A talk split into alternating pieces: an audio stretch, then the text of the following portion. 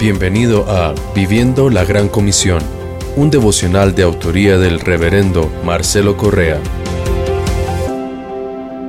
Leemos Nehemías capítulo 4, el verso 10 dice, y la gente de Judá decía, la fuerza del cargador desmaya ante tal cantidad de escombros, y nosotros somos incapaces de reconstruir esta muralla. Nuestros enemigos pensaban que no nos daríamos cuenta ni veríamos nada hasta que se metieran en medio de nosotros para matarnos y detener las obras. Pero cuando los judíos que vivían cerca de ellos vinieron a decirnos una y otra vez que esa gente iba a atacarnos por todos lados, ordené que la gente que pusiera por familias detrás de la muralla, y en las partes bajas, y en las brechas, con espadas, lanzas y arcos.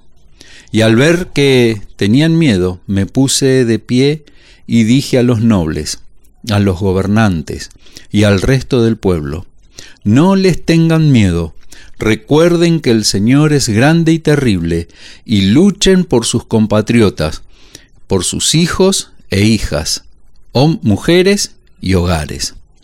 El tema de hoy es el abatimiento.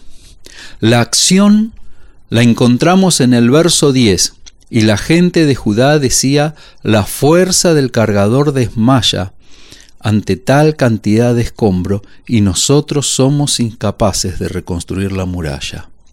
Muchas veces el abatimiento en este caso es una mezcla de cansancio y temor. Nos hace desfallecer y agobiarnos, deprimirnos. Una buena respuesta ante el cansancio fue reunirlos en familia. La familia debe ser nuestra contención. Nada mejor que estar tiempo con la familia para el descanso. El resultado, las familias deben ser la contención en tiempos difíciles. Juntos somos más, juntos somos mejores y juntos reconocemos que Él es grande y temible. Señor, ayúdanos cuando llegue el abatimiento a nuestras vidas, que podamos valorizar a quienes nos aportan y contienen, nuestras familias, danos tiempo de calidad con ellas. Amen.